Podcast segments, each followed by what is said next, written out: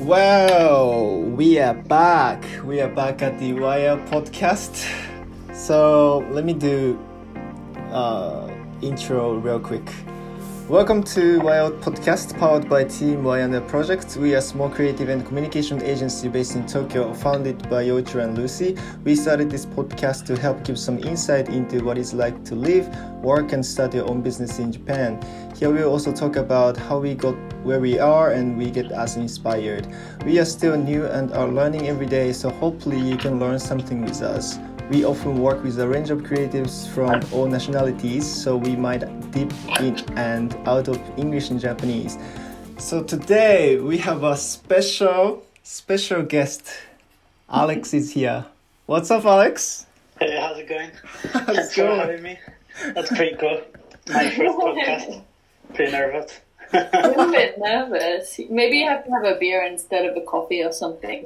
I just never listen to it again because I don't want to hear my own voice. But, um, yeah, I, I hate listening to my own voice too. yeah. I guess like a, as a little introduction, Alex Mm. is a photographer that we've worked with on a few projects. But maybe it's better if you do an introduction for yourself because you know you do it better than Yeah, I yeah, yeah. Please. Wow, alright, okay. Um, so yeah, um, my name is Alex Sabian. I'm from Spain. I'm uh, from a small hometown, well, not so small, but like mid-sized city in between Madrid and Barcelona. And, uh, you know, I spent there like 25 years until I uh, moved to London. Uh, another few years before I moved to Tokyo. Um, I've been shooting since 2007 where I started, you know, shooting black and white film photography and developing my own film and stuff, which I realized I wasn't that good at developing because it's always very tricky. it does look really, really great though. Um, and uh, yeah, that's uh, that's it. I've I've been in Tokyo for five years now, and um, you know, I love it in here, even though the situation is a bit um, peculiar and uh, special. But uh, you know, I'm glad. Uh, that I'm here. How Yeah, how, take- how how old did you start the uh, taking photo? I don't know how old how old I was. Maybe it was like what seventeen, eight- no eighteen or between eighteen and twenty, Mm. I guess. So yeah, I started shooting. Um, I don't know. You know, it's uh, I've always been trying. I spent many years trying to find um, something that I was passionate about. Like I tried, I don't know, so many different things. I tried playing the guitar. I tried, uh, I don't know, painting.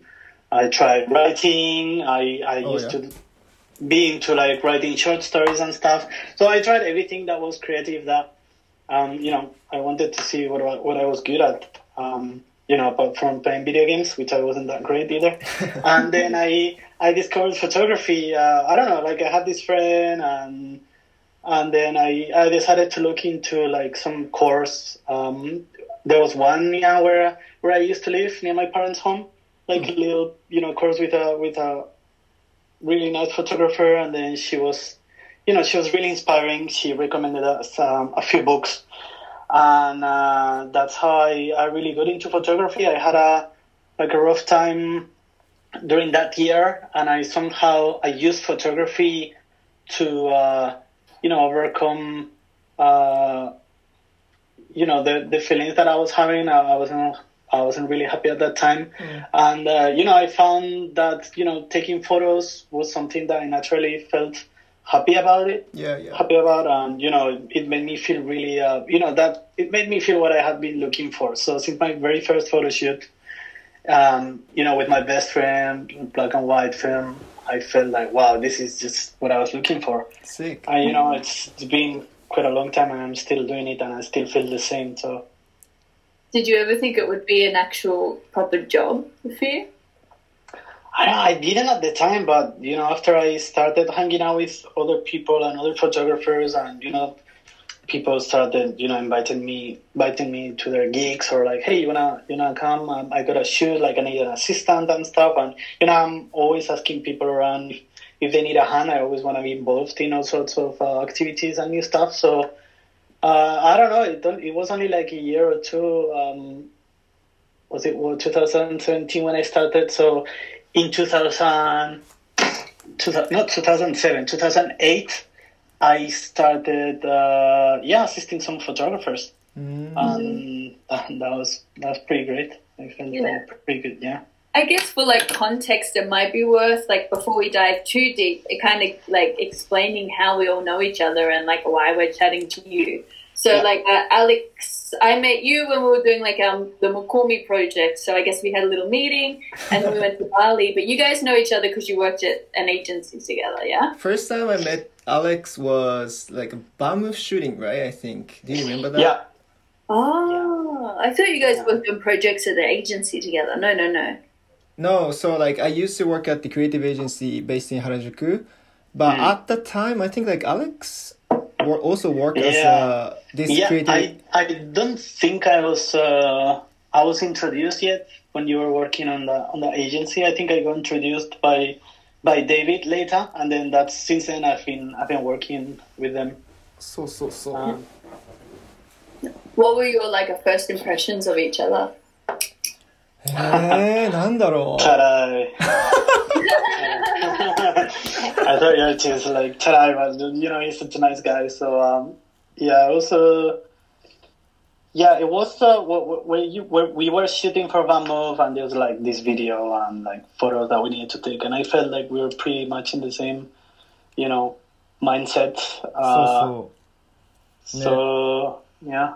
Then like uh, I also like I invited Pato for video shooting, hmm. so at the time me and Pato like first time met with Alex and after uh Alex take the photo I think David shared the photos to me to us. Then like I felt like whoa like this photos like looks so slick. Then I really loved loved it. So I- I think like invited I, I invited Alex for like a Mukomi shoot Mukomi project? Yeah, first and after pocket change shooting right I think yeah. so so we've been working like a couple of like a same project together that was like that was like uh first time we met like uh, almost like already passed like one year ago man crazy Yeah, I can't believe it. Yeah, Yeah. it was about this time of the year. I'm pretty sure it was uh, like spring. ね Well, Bali feels like so long ago already now. When was ね that? マジで Yeah, that was like summer. Yeah, it's- セプテセプテンバーじゃなかった feels like years ago. うん。 Yeah. September. Yeah. ね I feel like uh, so nostalgic for Bali now. Like the last time when I was there, Alex, I got like s- after like one month, I was so ready to leave. I was like, I was so tired and dirty really? and hot and sick. But now I'm like, oh, it feels like I wish I was there right now. But, Yeah, I wish I was there. Yeah, right? On the- you know, on the beach. You know, back when things were normal. Lucy Then what have you been working on recently? I've just been mostly catching up um, with.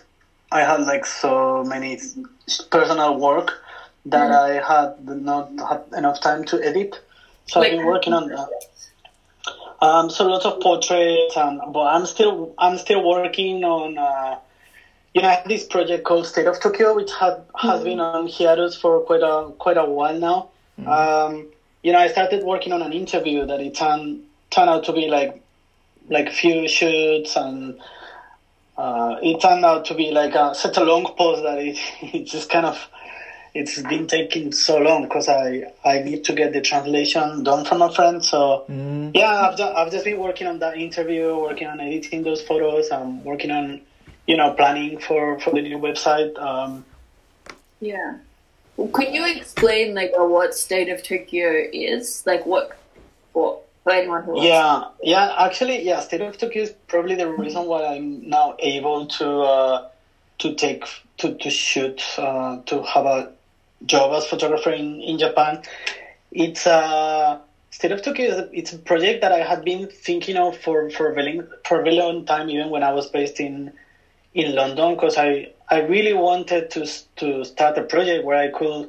Um, I wanted to have a body for my, for my work, for my photos. I didn't want to just be able to take one good photo like everyone does. You know, Instagram, everyone's like, oh wow, everyone everyone's able to take one good photo, but I wanted to be able to take um, a series of photos to, to to make a work that made sense, and not just that, but because I remembered my my passion on, on writing as well. I wanted to, uh, you know, practice on writing, practice uh, interviewing people.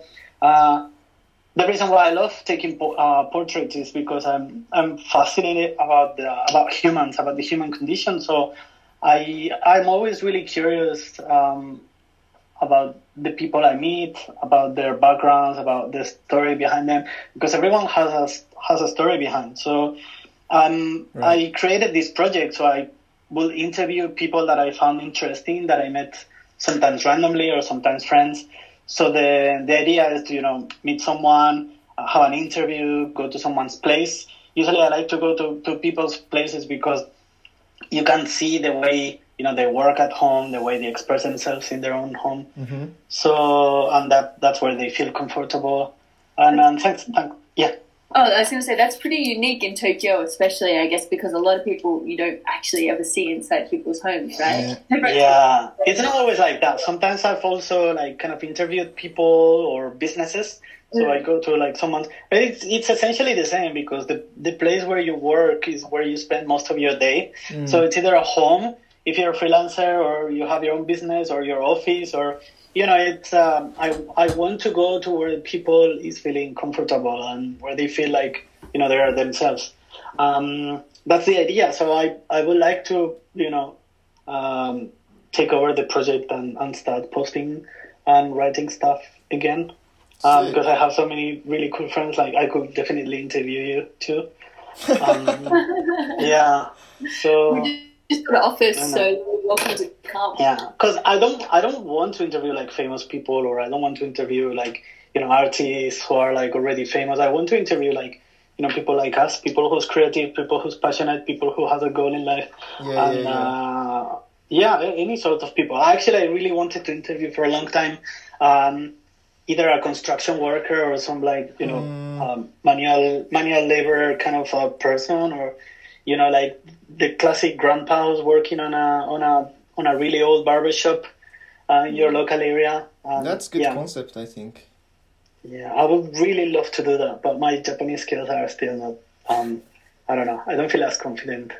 If you ever want to chat with like a old like um I have a lady that I interviewed who's super interesting. Um I guess it's interesting enough for the podcast for a moment, but I'll show you more later. She lives in like a Sanya and she works in Sanya. So basically it's kinda like it's really do you know Sanya? It's Sanya? a whole kind of area of Tokyo. It used it's like uh near the Skytree. It used to be called Sanya, but it's so it was so associated with like a workers who would come in during the 80s during like the Tokyo bubble and do the construction, like freelance construction workers. Yeah. Isn't that like near Kanda or something? Or something? Is that like Sanja Matsuri and stuff? Uh, Mm, I don't know. Is it related? It's, it's not San with a J, it's S A N Y A, Sanya. Ah, Because basically it was so connected. So they, they have these workers who would come in and do the like construction for the day and then they leave Yeah. Picked up to work on the site to build the buildings to make Tokyo Tokyo. Mm, mm, mm. yeah. like 80s or whatever. And these guys were usually like from out, like outside of Tokyo or whatever. And then once the bubble like kind of burst, or once like everything was built, they ended up kind of stuck and homeless because they have no Oh. support, you know. Yeah. So now like um they erased because it was so associated the area with like poverty and like um alcoholism and all this like the bad side sad side of Tokyo people don't realize actually exists. They Yeah. just got rid of the name they got rid of the area. So they got like like it's like a whole suburb like like I don't know like having like um Ikejiri or having like you know um Yoyogi or whatever. And instead of like having Yoyogi they just cut it in half and made it like a half Shinjuku half Shibuya and just pretended that the area didn't exist. Mm, Pretty insane huh Yeah. マジ Yeah. えー it's not yeah it's not on It's the a- maps or anything I, I anymore. think I think it's a similar area is called 西成 in 大阪じゃなかったっけなんか ah こうで okay. こうでなんか大阪万 I think, 博 yeah. Yeah, well, Yeah, there's I've a heard lady about it. there that runs like accommodation and stuff. So lots of backpackers go and stay in the area because it's really cheap too. So there's cheap accommodation.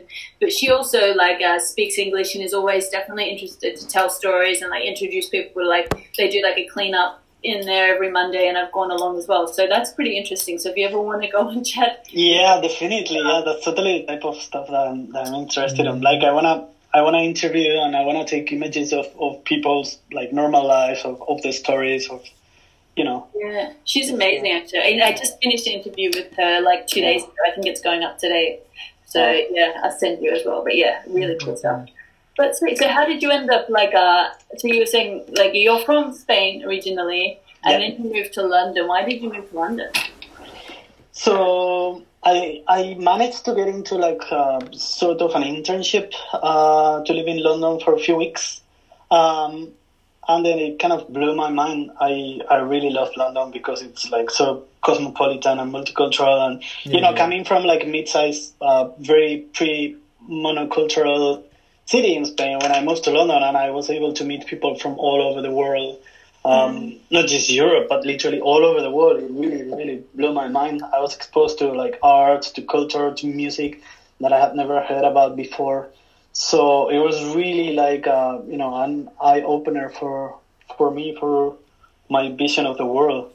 Um, so when I came back to Spain, that was like what 2008 or, or nine. Then then I couldn't stop to, uh, thinking about you know London. So Mm. you know the next the next year I decided to um, to move to London. Um, just had some savings.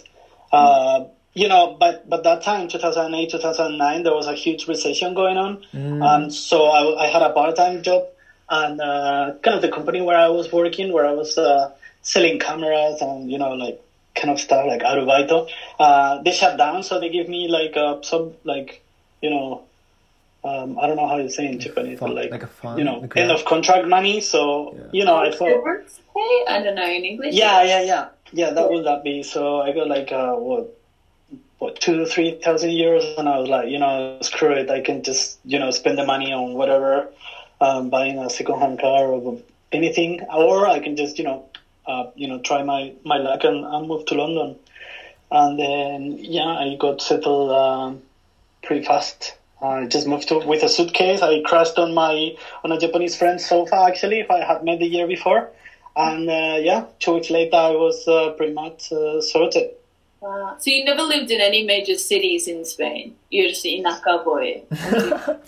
no, no, I mean my hometown is bit like I don't know how to describe like Nagoya. Like it would be like in the middle in the middle of two big cities. Uh, Yeah, more like a logistics uh, kind of town. So it's still big, but you know I never felt that was it was big enough for me. So that's why London was like wow, this is huge. I love it. Um, and then when I when I was in London, I was able to explore other cities in Europe. Um, and I visited Paris, and I I went to Germany as well. But you know, London was a place where I wanted to be. Yeah. What did you do? Like, uh, so what type of job did you get in London? What were you doing in London? So basically, my career has always been split between you know two sides. I've always been on, on the on the technical. I've I've done some IT engineering stuff, uh, and then at the same time, I was studying photography. So I've always been like you know fifty percent technical, fifty percent um, I don't know artist. And then so when I when I landed in in London, my first job was in a video games company, in a Japanese video games company. Um, which is part of the reason why I think I'm I'm I'm here today. Um, yeah, so I, I was doing um, some uh, you know IT related work there, and then because it's so easy to become a freelancer in in the UK, so I pretty much immediately signed up. Uh, for that, and it, it's very convenient, you know, compared to Spain, where you have to pay like twenty percent of like, I don't know, you have to to spend crazy money um, to be able to to be freelance in, in the UK. You just you know by the end of the year you get it's like in Japan, you know, you pay your taxes and, and that's it. But you don't have to pay a monthly fee, uh, which is the case in, in Spain. So yeah, I went for it. I I became a freelancer and then I started you know like talking to people and uh, trying to attend some events and then you know I ended up uh, making some you know events. Um, I was working for a pretty big uh, Spanish retail company doing their events, doing store openings. Um, Was it Zara? yeah. Oh, it was. yeah, yeah, it was. Yeah, so I was doing like some conferences for them and yeah, uh, events and stuff. And yeah, from there, I you know I started having some more clients, doing more assignments, and it, it it just yeah. When you say you started freelancing, do you mean like a freelance IT work and freelance photography? You're freelancing both? No, I, I had uh, at the time I had a full time IT job and I was freelancing because events. I was shooting a lot of music back home in, in Spain, so I was shooting always like I will go to venues and I will start shooting whatever band was playing in, and then that will that will give me a chance to to meet some interesting people. So you know, I I shortly I got into shooting events, and you know, events are usually in the afternoon, so I was able to like work during the day on, on this uh, you know stable easy interesting job. And then in the afternoon i was able to shoot events uh, people uh, in the weekends i was i was shooting a lot as well. Mm. so yeah. I don't, I don't like being um, you know bored so I, i'm always trying to find stuff to do. How did you like uh, do you remember your very first like paid paid job paid photography job? What was how did you hook it up? That's good. I, I remember my first few jobs. I, I can't remember exactly the first one, but I think the first one I was really excited about because I was I was shooting a gig for a, of a famous band that was visiting my hometown, and mm-hmm. I was shooting back in the day for a for a website that was only like music photography in my hometown. So there was this the like Vodafone sponsored gig, and they need a music photographer, and I was like. MySpace, Vodafone, MySpace back in the day was pretty Yeah. big. So I'm I'm pretty sure that was the most the most excited uh, gig that I that I remember. That was my first job, and you know, money wasn't bad, and you know, um, it was pretty exciting to to be able to shoot like face to face a band that you've been listening to for years. How did you get in contact with them? Um, I, I think because of this website, you know, um, there's always so many uh, live gigs uh, in my hometown. So like every week there will be quite a few gigs. So I guess they reach them out. You know, we need a, a live music photographer, and you know, I have been shooting for for a while for for fun for them. So uh, yeah, my uh, friends at the website they told me, look, we got this. Uh, this gig coming up, do you want to do it? And I was like, hell yeah. So what was the band? yeah. The band, um, the band was called Lori Meyers, and it's it's like a like pop um, Spanish uh, rock band. Uh, see. Yeah, they were pretty pretty big at the time. I still think they are, but Do they make you do like the photography thing where it's like the first three songs, no flash? yeah, yeah, Yeah. it's always like that. Yeah, so you know, I did that. I did the live the live uh, photos. I did some like. Uh, like the press uh, images as well, and like you know, some fans uh, meeting them and all that stuff. Yeah. It's pretty common, but you know, in, recently when I've been shooting, sometimes they, they let me stay the whole concert if I'm shooting for a client or if I'm shooting for the band. Yeah, yeah, yeah. Uh, yeah, but it's still annoying if they only let you shoot the first three songs because, you know, it's like not even warmed up. It's just, Right. yeah, it's kind of dull. Did you know that, Yoichiro? Like when people do like a live shooting of a band, Mhm. that photographers only allowed to take photos usually of the first three songs of the concert, and then they have to get out. What? That's insane. Yeah, it is. Yeah. God, Yeah, I, I thought, I the, thought, the I, band gets all sweaty and everyone gets really tired and they don't look great. But you know, I, yeah, I, most of the fans. I thought care normally, I thought normally like videographers and photographers can get like free access to the like event, like events, you know. No, three songs you're out. Is, is that a, is that a, like a, is that a, like a Japanese thing? So you guys think? No, no, no. it's a worldwide. Yeah. And when I worked in music in Australia, it was always the case. Like, so much. Yeah, yeah, yeah. Eh, Yeah, first three songs. And like often you have to sign all the waivers and stuff too. But, yeah. Yeah. mm, So how long were you in London for? Like, uh, so, how, yeah, how many years were you there? So okay, I'm I'm I kind of remember better now. So uh, the first time I went to London was like 2009 Mm. or 2010, and then I moved to from 2011 to 2015. Wait, how how old were you at, at the moment? I don't remember when. why, why does it? Ah, yeah, I was 25 when I moved to London. Ah, okay, okay. Yeah. Yeah. The until twenty until became Yeah, like a 20 twenty 29, yeah. Okay, okay. Yeah, I felt like it was time to to move on. I don't know. Mm. And you I made the like direct from London, from the UK to Japan? no, I I I went home. I shipped all my stuff to Spain, and I spent a couple of weeks home, and then I I moved to to Japan. Oh, so pretty much. I mean, it was yeah, it was pretty much uh, direct. But I had been planning it for a while, so um, I I came as a student because it was pretty hard for me to get um you know any sort of any other visa because they we didn't have working holidays um, uh, back then between Spain and Japan. あそうなんだ So uh, へえそうなんだ yeah, so my only chance was to spend quite a lot of money and you know take these uh, like six months Japanese course and you know take things from there, which is what I did. But you you, you met your wife in London, didn't Yeah. Mm. Do you think yeah, you but, would have lived in Japan otherwise? It was on my I mean it was on my list. Maybe I don't know, you know, it could have been one of these things that you always want to do and you never do, but you know, I was you I felt like it was just it was the the time, it was the the right time to to do it of course um So you did six months Japanese school. Were you still doing i photography stuff during? yeah yeah yeah i was i started freelancing but i didn't i didn't know many people so i didn't have that many clients うん yeah How was Japanese school?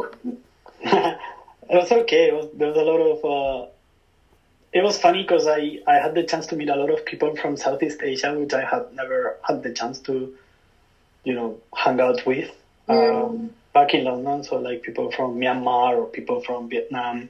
Uh, うん I don't know, even Kazakhstan, like a lot of people from Asia who I had never had the chance to hang out with in London. Um, so it was it was pretty interesting. Yeah. Why were, were most of like of those guys studying Japanese because they going they wanted to end up working here, or were they here like a short term kind of like study vacation thing? Or I guess it depends. I guess a lot of people they just wanted a way to, to be able to come to Japan to, to have an opportunity to, to settle or to to do other stuff. A lot of people were like I know some people from the Philippines who ended up being um, you know English teachers or um, other people they just were working on on arubitos because when you're a student you know you can work up to like 30 hours a week. Right right right Yeah. were you much a student? Were you a good student? Mm, I was a, uh, I wasn't very. I know I didn't like doing my homework, but uh, I was okay. I I don't know. Just kanji was the uh, it was so hard, still so hard. But uh, yeah, I don't know. It was uh, it was an interesting period to go back to study after such a long time working. yeah. So you did that for just six months. Yeah. And then after that, what was like the biggest? Was there any like what were the biggest culture shocks or like surprises to you? I guess in that first six months. biggest cultural shock. Um, I don't think I I had like a massive cultural shock when I when I moved to Japan because I had been here already like a few times uh, Oh, okay. before. Um, I don't know. I guess what it still shocks me is like the bureaucracy is like so bad. Like you know, people still using faxes and people using stamps and like that kind of like that mix be- between archaic, old, outdated technology and like futuristic stuff. Like you know, like the robots. Um, you know, with the iPads out there, and I don't know. It's just such a weird mix of you know old and new. Yeah, yeah. I was reading an interesting article the other day. I think it was in like a New York Times or whatever about how like so many Japanese companies, like classic Japanese companies, just Yeah. don't work from home right now. Like yeah, a salaryman just at home, just like I don't know what I'm supposed to be doing today. yeah. Or like people who's forced to wear a suit. they Even put if- their on sit at yeah. the desk all You're, day. you're, you're a salaryman. You're forced to wear a suit at home, even if you're not doing video conferencing. Holy Just fuck do it in front of your laptop. Yeah, yeah, yeah. That's crazy That's ridiculous. Yeah. Yeah, but mm. yeah. so then how did you like battle all the bureaucracy and kind of end up being able to work for clients? So it's not the easiest thing, especially No, language and everything. I don't know. You can always find find your way. Really, like bureaucracy. It's mostly what what was shocking for me was like when I moved to the UK. Of course, I was I was uh, coming with a European passport, so it was very easy for me to you know access uh, you know to to rent a flat, to uh, open a bank account, uh, to get settled. But when I moved to Japan, like that that was a bit of a challenge because you know you. You need to open a bank account, then you need to have a phone number. To open a phone number, then you need to have a bank account Yeah and it's those kind of loops that are not really well thought of. Like, it, it's kind of tricky. So I ended up having to use my my then girlfriend's uh, phone number for a lot of stuff, and then we ended up renting a, a flat together and all that. Um, I don't know. It's just it took it. I think it took me one year until I was able to have my own my own debit card because at the beginning they wouldn't they wouldn't give me even a like Visa debit card. Oh wow. So I was using the one from the UK Oh. uh, for quite a while. Yeah, Yeah. that's It's, uh, that's a bit of a pain. Yeah, yeah. But you know, after a year, I was like, okay, I feel settled. yeah. In the UK, it was like two years, and I was like, okay, settled. And then here, I was like, yeah, quite a long time. How did you find like your like kind of network of friends and everything? So your girlfriends now. yeah, that's interesting because um, when I was when I was in London, I, I used to go to a lot of like Japan related events. Um, so either like gaming related or like uh, music bands related. So I I met uh, I met some of my best friends in this type of uh, events, and there was like some language uh, exchange. So I started studying Japanese a little bit uh, when I was back there in, in London, and yeah, I met some really good friends who we will, you know, just hang out every every two three weeks uh, in the pub and like you know practice English, Japanese, whatever. Um, then when these mo- when these friends ended their uh, working holidays visa, they moved back most of them to Tokyo. So um, after that, of course, we kept in touch, and then when I moved to Tokyo, then I already had friends. Um, Nice. yeah, and then not only that, but also my my best friend Alvaro, who was also living in, in London back in back in the day. Uh, you know, he moved to Tokyo as well, like just short of like six or eight months after I moved here. So, um, you know, it was it was pretty easy for me because because I had my, my girlfriend, I had my best friend, I had a lot of friends I already met from from London. So, you know, after that, it was only like networking and, and hanging out with new people Mhm. it was it was very easy in that that way. Yeah. Yeah, you're lucky, man. That's so good. Um, But yeah, again, luck is something that you know you just you know you if you care about networking, if you care about making friends, if you care about you know keeping in touch with the people that uh, you know you value, then I think it's just natural that uh, you know you continue those relationships, right? Yeah, I guess like talking, like going from that networking kind of perspective, like you had friends and stuff. But how did you meet like industry contacts and everything? Yeah, so my friend Alvaro, he's got um, he said he uh, you know established his own uh, design studio here in in Tokyo. So he already had a lot of people that he had met also while working in London. Um, uh, yeah, I, I hung out with him a lot, and then he knew a lot of other people who were mostly designers. And I think indirectly that's that's how I met you guys. That's how I I met Yoichi because Yoichi was working for this agency. Then, for example, I met David, who was working in this agency Mm. through my through my friend Alvaro. So I've met a lot of other people related to not photography, but related to the art, to the expat community. Um, so yeah, after I met these these few people, I made a few friends. It was just a matter of you know being there in the right time, and then you know whenever someone needed a photographer, you know people will be like, oh yeah, I have a friend who's a photographer. Like, why don't you um, speak with Alex? And then yeah, and then I would show them my, my project State of Tokyo, which I had been shooting, interviewing people, and it's like, look, this is what I can do. I can, I can, you know, interview people. I can take photos of your business. I can, you know, uh, take pictures of, of people. That's what I like the most.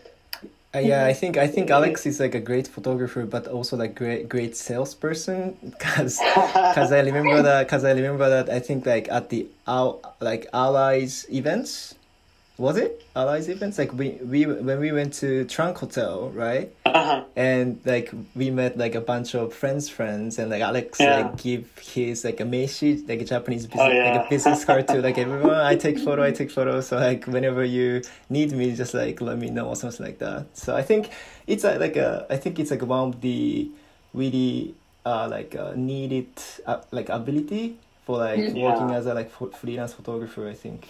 Yeah, you got to be. I don't know if I heard this on a podcast or I read it in a book, but I think you know when someone needs something that's related to what you do, you have to be in people's mind. That's why you have to be. You have to care about uh, you know keeping in touch with uh, I mean, not only keeping in touch because of your business, but you have to. I if you already enjoy keeping in touch with people because you value, you know, their the relationship we have with them, the friendship we have with them, you know, they won't forget you. And if if people realize that that you care for them, not just because of business, but also because you actually do care for their well-being, it's like, hey, I still keep in touch with my friends from my hometown, even if I just go back like once a year. I still keep in touch with most of my friends from London. Mm. I still keep in touch with, you know, when, when my friends come to Tokyo or when I go to other places, like we still meet because I, I really care about them and I guess they, they do care about me. And, you know, that, that sort of magic that also translates to, to work when, when someone's got a business and they think about a photographer and they're like, oh, Alex posting on Instagram all the time. Maybe we should, uh, we should uh, message him, you know. That's it's like this very long term vision that uh, that I apply to, to my life. It's just you know, Definitely, definitely. How do you find how do you find the balance between like kind of doing that networking and like you say like building kind of a honest relationship and I'm sure like working I guess in London and working in Spain and now working in Tokyo, you've probably met a lot of people that love to give out their meshi that are kind of like a schmoozer or like a little bit social climbers as well. How do you kind of find the balance between being like a networker but also still kind of being genuine? I don't know. I guess the the way you have to say it, it's not to think about it as networking. It's just as you know, as a personal. Um, I don't know how to explain. it. It's just you know, think of it as how if you really want to get in touch with those people, it doesn't matter if if if you're trying to do it naturally or not. It's like it has to be genuine. So for me, I don't see it as I don't think it's a my plan to you know my business. I I really I really enjoy hanging out with people. Yeah. Uh, talking to my friends. Yeah. There's no balance because for me, it's just it's the same. Yeah. Keeping keeping in touch with. Yeah, that's the that's the most friends. important things, man. Yeah. Talking about like a networking and stuff, how do you think like kind of being like a foreign like foreigner in this industry, in like a photography industry, in like a communications kind of creative industry, how do you think it works to your advantage, and how do you think it works to like your disadvantage? Yeah, in my advantage, I think it's like mostly foreign companies that they're looking for someone who they can communicate communicate easily with in English. Um, so you know, like foreign brand comes to Tokyo, they have an event. You know, they they want to speak to someone who will especially understand what they need, what they want. Uh, and then also on the other side, you might have a Japanese company who want to have like an international point of view. So they'll be like, okay, there's there's really great photographers in Japan, but you know, there's sometimes trends tend to be like quite strong, and then when there's a trend, like everyone seems to be following the trend, so they might want to like have a like um outside of Japan point of view, and then so they will they will hire me. Um, yeah, in terms of events, you know, sometimes if it's a you know a client from abroad, they might want you know someone to be to be part of that you know uh, that branding that the company has. So they, they want to be seen as a like like a cool external uh, foreign company that's in Japan. So they might want to like try to hire like uh, um, you know foreign staff or uh, foreign whatever. So it just contributes to their to their branding. I don't know. Overall, I think at the end, what they what they want is someone to um, you know do the job well uh, more than anything. So Yeah, Lucy, commu- Lucy, communication well. Lucy, can you explain to the listener that like uh, what we did for Pocket Change campaign? For the pocket change campaign. Yeah. So uh, we basically Pocket Change was one of the clients that we had we had and that we've been working with. Um, we did like basically it's like a kiosk kind of machine and you can just feed random like all different nationality coins into it so you've been traveling and you have like a pocket full of or like a bag full of coins from all different nationalities rather than changing them all individually into like your home currency you can put them all in the machine and then pick the currency that you want um, in the digital form whether that's like online credit or like a Pasmo to IC card top up. And so we're doing a PR campaign, um, just letting foreign media know that this machine exists because there's only two machines. There's one in there's one in Taiwan, or maybe two in Taiwan, and then the rest are in Japan. Um, and so what we needed for them because they have like this machine that had really cute animations and the branding's really it's really good, but they just didn't have like good photos, and especially for foreign media, it sounds kind of bad in a weird way, but it's like they didn't have um, any photos with like a foreign faces Yeah, either. So for reaching out to foreign media, I think often like that, like that sort of kind of perspective is important. Um, so we hired Alex to take the photos for Mhm. the pocket change, and they all turned out really well. It's the best photos I think they have at all. Yeah, yeah, yeah. Um, yeah, it was pretty So- cool. Yeah. I guess also with that, like uh, talking about kind of the foreign perspective, do you ever get nervous that like if you are being hired at for that foreign perspective, is there any way you try and stay connected with like your foreign part of yourself, if that makes sense? Maybe it's easier to give you an example. Is like Hmm. when I do media trips, sometimes I'll do media trips with these people who are often older than me. I'm like almost I'm 29, but like these people are like maybe 20 years older than me. They've been in Japan for like 30 years or something Yeah. and they're like so their way of thinking is like quite Japanese in terms of what they think is interesting about Japan is Ah, yeah. now so Japanese and their insight and their connection to Japan is so like inside Japan that like foreign people cannot even kind of I guess people who are coming here as tourists or wanting to know about Japan can't really connect with these people because they know Yeah. too much about Japanese Yeah. Yeah. Yeah. Yeah. I know what you mean.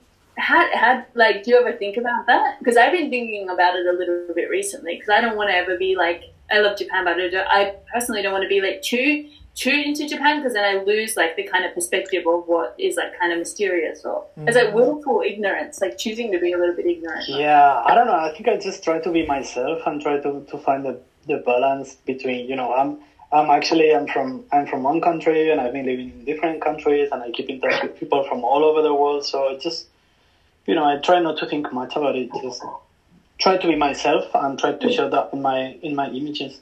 mm yeah nice what do you think are like the biggest lessons that you've learned since working in japan any kind of that's a big question Yeah, I guess yeah, self confidence. Um, you know, before I moved here, I I wasn't that confident in you know delivering what I really wanted to deliver in terms of photography. I guess after like so many years shooting, I finally reached a point where I was like, all right, I think I like what I'm doing. I think I'm satisfied with with my work. I think now it's time to be um, to be confident on on selling myself, right? So, but before that, I was like, you know, I I was never satisfied with the quality of, of my work. I guess the more I worked, the more I I felt uh, felt good about it. So uh, you know, working with designers and other people, other creators, that that made me change a lot. And then based on that, I realized I was able not only to to you know be confident on myself and my work, but to to be able to um, to direct, if it makes sense, in, in terms of you know um, expressing what I had in my mind when I when I approach a client, when I approach a job.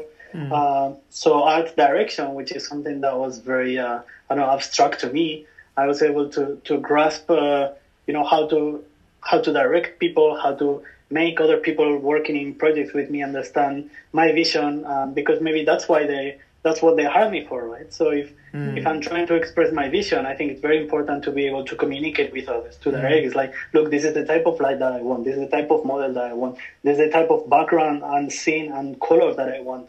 Um, this is the kind of finish uh, that I want to have in the images. So um, I think that's probably one of the biggest uh, lessons, biggest uh, skills that I've learned living here.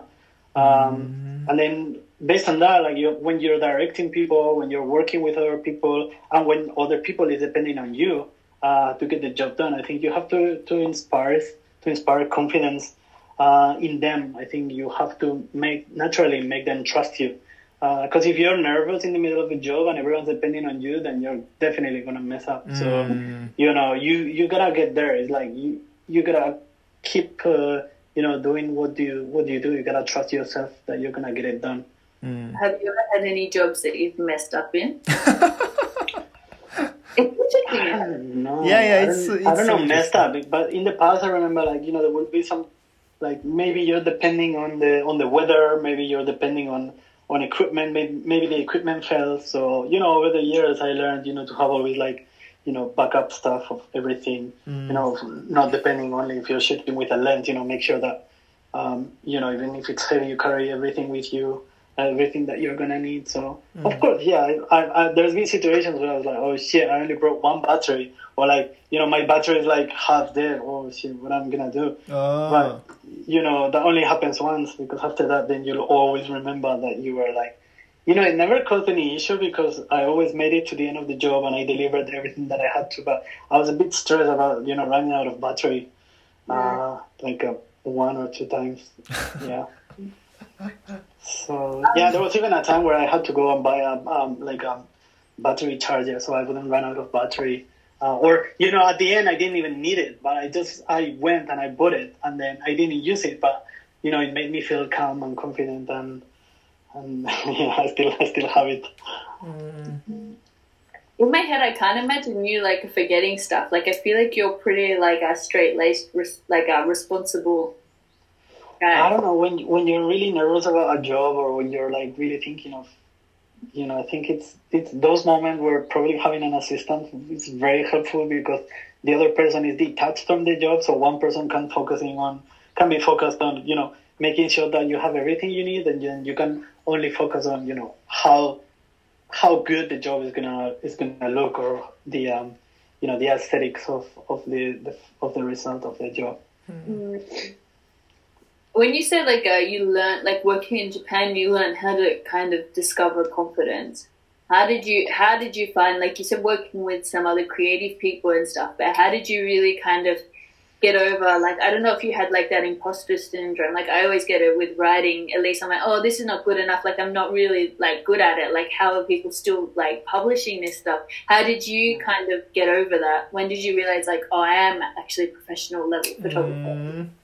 I don't I don't know. I guess uh, I guess talking to other people, seeing other people succeed, Hmm. uh, seeing other people pursue their their dreams and their their careers, and you know it's it's inspiring when you see other people succeeding and you know trusting themselves. Like you know, either I do it or or you know I'll never. You know, you sometimes have to say yes. Uh, even if you're not too convinced that you're gonna be good enough for it, but then you know you you will do the job and you're like, okay, I can do it Mm. and then you do it, and then it's like, wow, that's uh, you know, there's, it's like it's not one thing that makes you change. It's like little things on on the road, like little milestones. Mm. Yeah. builds up and builds up. What if Yeah. someone, if someone wanted to ask like you, and maybe people, probably I wouldn't be surprised if people have contacted and asked you before, but like how if someone said to you, hey, I want to move to Japan and I want to become a freelance photographer, what would you say? Yeah, I don't know. It's uh, it's pretty hard to to to make it. Honestly, it's not probably the, the easiest career path that I would recommend anyone. I would say, you know, make sure that you're able to do not not just this, but you're able to to make money in any other way, so you don't have to worry about the you know your finances. Um, but then if someone really wants to do it, you know, I, I heard so many people saying, you know, it's really hard to move to Japan. Don't do it. It's you know, you you'll go back. You'll be disappointed. Um, but I was really stubborn. So if you're really stubborn and you really want to make it, I think you you'll find the way to succeed. Um, and I, but I think you have to find your niche. I think you have to find what you're passionate about, uh, not only in photography, but what you're passionate about in love. And let's say, for example, I don't know if you're really passionate about uh, skateboarding and you're passionate about photography, then I think you have you can make a career out of it. Uh, you know, you can change your uh, your favorite skateboarders. I think you can you can talk to the brands. You can you can specialize in, in something that you're passionate about. I think you find those two, you know, um, highlights, or or if you find those those things and then you can combine them. I think that can play um, in your advantage and that can help you, you know, establish yourself. Uh, if you're a generalist, uh, I don't think that uh, that usually works. You know, being a jack of all trades can work to, you know, you know, get to pay the rent, but it won't help you uh, stand out. Yeah. Also, like I want to ask you that, like working as a photographer, like do you want to start running like uh, new things? For example, like a video shooting, video editing, to expand Yeah. to expand your world. Yeah, definitely. There's there's two two things that I love, that I love to do more. One is more like art direction. Uh, maybe even you know in the future establishing my own my own business so I could work with other photographers. Uh, if I was able to to you know share my vision of uh, of content for a brand or content for a client, then I will be able to work uh, with with other people. And in terms of new skills, for sure, video's been on my radar for quite a long time. I've never really had enough time or, or enough chances to, to learn from someone. I think the way I like to learn uh, new skills is to, you know, find the best person that I know that can do something and, you know, stick to them for a while and, you know, learn from someone, have a mentor. Mm-hmm. I've never really had that mentor in, in terms of video shooting, but I will, I would love to, you know, if you guys are shooting with Pato, I would love to, you know, mm-hmm. hang out with you guys, maybe shoot some, some, some video, uh, maybe participate in a project and then, yeah, you know, do... learn from someone like uh, talented as, as Pato, right? Yeah, yeah, yeah. Let's do personal project yeah. together. And then, yeah, definitely art direction actually something I'm really interested in, you know, you know, learning more about the overall like design and colors and lighting and yeah, yeah, yeah, everything that's around the photography. Mm. Are you a big self learner now? Like, do you study lots of new things just out of personal fun and interest? Yes, I love reading. Um, I think you know art in general contributes greatly to uh, you know improving your photography skills. Like you know, looking at paintings, looking at artists, um, you know, reading or like just going to exhibitions, going to museums, uh, watching movies. I think mm-hmm. especially mm. like cinematography is like wow, it's so related to photography. Like, yeah, yeah. I don't know, watching movies from like Kubrick or stuff like that, you really see the relationship between still images and and uh, video and moving images yeah. and video. So, yeah, that's something I would love to do. Like being part of um, like a like project as a. I, I've done it in the past, but mostly as an amateur with some friends, like directing director of photography and like small short movies and stuff. But I would I would love to be part of, of a project mm. and a more like a DOP. Yeah. It's a little bit less like uh, dreamy and stuff, and it's kind of like dry and boring. But what about the practicalities of becoming a photographer, a freelance photographer that works for themselves in Japan? Can from what you can remember, can you walk us through that a little bit? Because I always get questions like myself about like, how do I get a visa? How do I set up? Like, how did all that kind of? Well, yeah, it really depends on what you do. I think in terms of freelancing, you have to find enough clients so you can apply for a freelancer visa. I mean, in my case, I I don't have to worry about that anymore because I'm I'm married. So uh, in that time, a freelance visa. Did you ever have a freelance visa? No, I did not. No, I I was on the student visa for for a while. Mm. Yeah, and then I had like another like humanities uh, IT services visa. Mm. Uh, yeah, and then from that I jumped to the uh, to the visa which I am which I am with right now.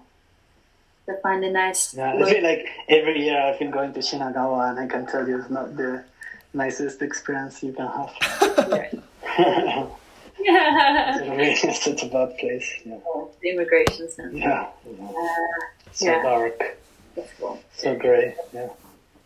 Um, what has been like uh, the most? Uh, do you have any major career highlights? What's been like one of the most exciting projects you've ever yeah, I don't know. I have I the more I talk about it, the more I remember some some of my favorite uh, moments. You know, I, I I remember one of my favorite like gigs ever was when I was involved. I was shooting in this uh, very big uh, electronic music festival uh, in Spain. Um, you know, one of my friends was working there every year, and then he brought me along, and I was able to get on stage with uh, with some big bands, or I was able to to you know, being involved like behind the stage with the DJs and, uh, you know, being part, I was shooting like literally from like 3 p.m. to like 10 a.m. in the morning and Whoa. literally just, you know, seeing everyone getting drunk and I was just, you know, just drinking water.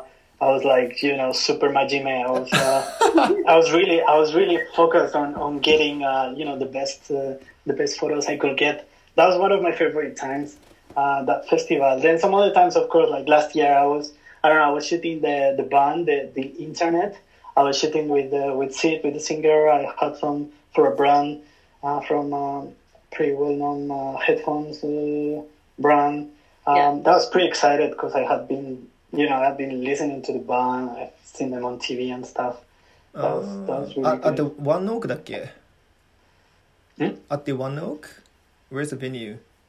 The venue, no, one. I was shooting on one out before, but no, the, the band was in. Um, uh, I forgot the name. You know, this very big uh, Ageha. You know, they have a like a venue, ah, like a gig. What's uh, Shinkiba? Shinkiba. Yeah, Shinkiba, but it's got a name, right? Like, so there's Ageha, and then they also have like a venue for concerts. What? Uh, oh, Studio Studio. Studio, studio yeah, Studio Coast, Studio Coast or Studio. Studio Coast. Studio Coast. Yeah, yeah, yeah, yeah. Ah. Yeah, can we? Yeah. Hey. Oh, that's big. That's a big space. So yeah, it's, it, it was a very big concert. It was it was absolutely packed. So you know, before the concert, I was shooting like some some branding images with the with Syd with the singer, and then after that, I was shooting live. Um, it was pretty exciting. Mm. I really love it. Then of course, um, my favorite gigs. I think last year was pretty amazing overall. I really loved it. I I met you guys. I was working with. Uh, with you on Vamo. Then uh, we had the chance to work with Mukomi when we went to Bali. Um, yeah, really, really great stuff happened last year. So I hope this this year is being a bit calm, but I'm I'm pretty sure there's uh, there's gonna be a lot of uh, a lot of movement when things go back slowly back to normal. Yeah, man, Mukomi that finally has been launched. yeah, and I, am still working on those photos. I'm still, you know, I'm going back to them, and you know, I'm I'm, I'm reviewing them, and I'm I'm splitting things that I that I really liked. So yeah, still doing and, some And Alex also like Priyanka told me like I'm I'm saying like this kind of things here, but like yeah, uh, yeah let's like uh the photo contents we took it was only in Bali, so like let's photo let's take a photos in Tokyo, you know? Yeah, yeah. With the products or with like with like if, with person human? Yeah yeah yeah yeah. I i think i know a lot of people who would be interested in let's do being, it. you know being involved. Cool cool. I guess like talking about like editing and stuff too what software do you use or what software should people use if they want to start getting into like a like just up up upskilling a little bit? Everyone's pretty humara now. Like a do you use lightroom or do you use Photoshop mainly. Yeah, yeah. I mean, there's a lot of apps out there that can do the job. I mean, there's. Uh, I, I mainly, I mostly use Lightroom and Photoshop because those are the tools that I that I studied that I feel comfortable using. But I know there's other tools on on different platforms on Mac. There's Capture One. There's uh, there's so many great tools. But from my point of view, from easy like in terms of content that's out there online to to learn, yeah, Photoshop and Lightroom are definitely my favorite ones. Mm. Yeah, there's a lot of uh, great material on YouTube. There's a lot of people putting out their content for free. It's such a great time to learn right now. It's yeah, like, yeah. I, w- I wish I had the content that's out there uh, when I started the, the shooting. You know, it, it's so amazing. Yeah. Yeah, it's pretty insane time for like a self directed. Yeah, I mean, I keep learning new stuff. I, I really like retouching nowadays. I, I got a I got a Wacom Pro tablet, and I've been you know getting to to use it more and more all the time. So um, yeah, I hope I can I can you know level up on that, that thing. I just keep watching YouTube videos and you know practicing with, with pictures I've taken. So uh, yeah. I love it. It's like painting. Photoshop. Yeah. What's yeah. that? Yeah. Photoshop, you mean? Yeah, Photoshop. Yeah, yeah, retouching on Photoshop. I mean, not just Photoshop, but you know, specifically retouching. You know, it's like you know, using the brush and the pen and mm. you know, just working on the same picture, and then you you can spend hours and hours working on just one single photo. Um, it's such a massive difference. Can you like a retouch us and make us look like magazine models? Yeah, sure. I mean, you already look great on the photo that I've, that I've taken uh, of you. So, yeah. Oh, easy. Sick. Yeah. So what's then happening? Like, uh, I guess when everything gets back to normal, what's happening for the rest of 2020 for you? I don't know. I hope I can get back on, on the road and visit some, some places, doing some festivals. I don't know. I, I miss I miss going to events. Um, I had I was like the last event. I think I was shooting sometime around February or like early March before things started to get a little bit frozen. Um, yeah, so far um, I want to spend enough time, you know, learning new stuff. Um, redesigning my website and you know relaunching my my branding as you know like the new logo and the new emoji and everything, making it a bit more official. We take uh, State of Tokyo, and then in terms of work, of course, like work new campaigns, new clients. Um, Let's working on the Yeah, new, ca- new campaign. yeah, yeah, I'm pretty excited and just you know applying everything that I'm learning right now in the future gigs. Yeah. How's your home studio? Did you set something up?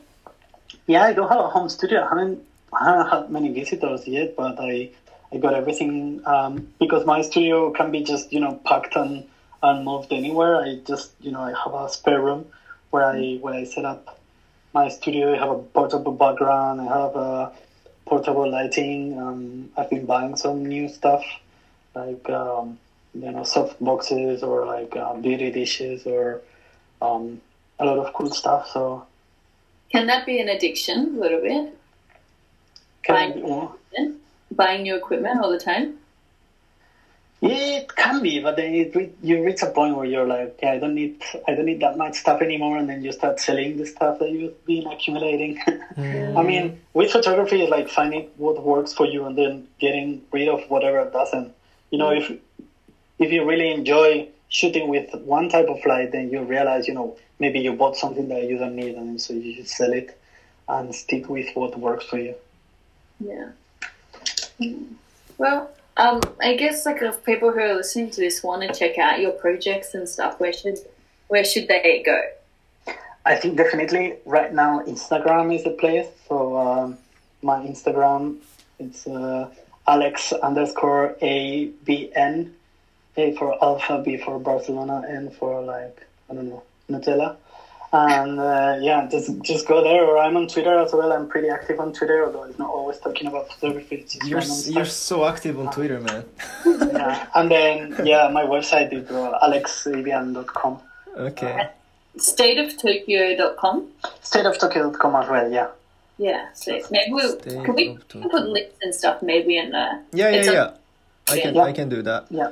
Yeah, that would be great. Well, state of Tokyo, I'm just looking, and like you only posted like a twelve posts, but like you have like a one thousand seven hundred eighty followers. How did you do that, man? And like your engagement is like, pretty good. Yeah, how do you get so many followers on Instagram too?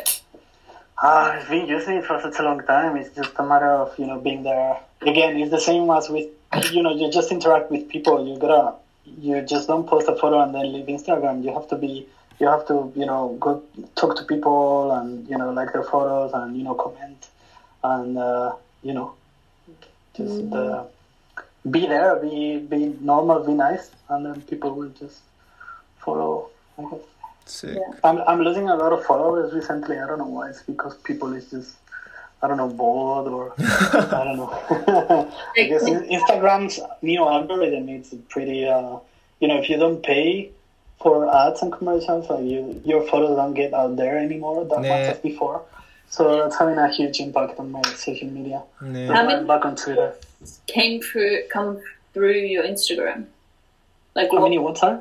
of your like uh, jobs or like job opportunities? Some of it, like for example, like one of my most recent jobs that I've done for a pretty huge uh, uh, Japanese corporation, very very traditional Japanese corporation. Uh, it came through a Japanese art director that uh, I messaged on Instagram. There's this guy who's like shooting um, film photography of uh, mostly Shibuya and other places, and you know he messaged me. I messaged him like, "Oh wow, I love I love your film photography. That's really cool."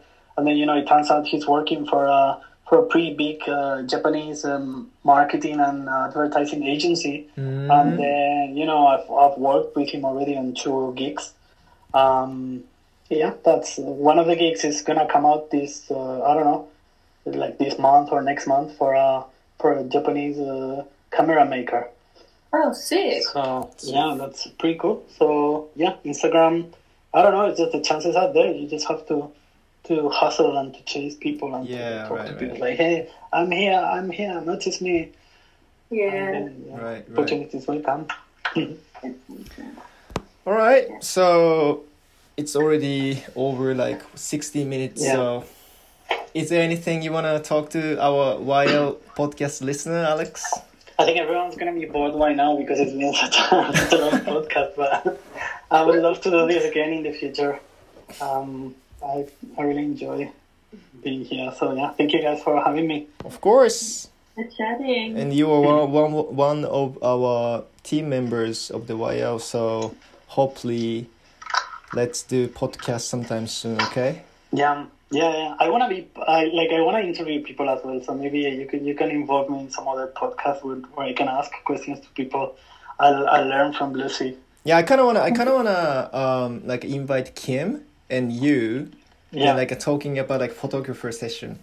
that that would be awesome. Yeah, I love that. Alright,じゃあそんな感じで皆さんありがとうございました。 では、See you next podcast. Bye bye. See you. Bye bye. Thank you.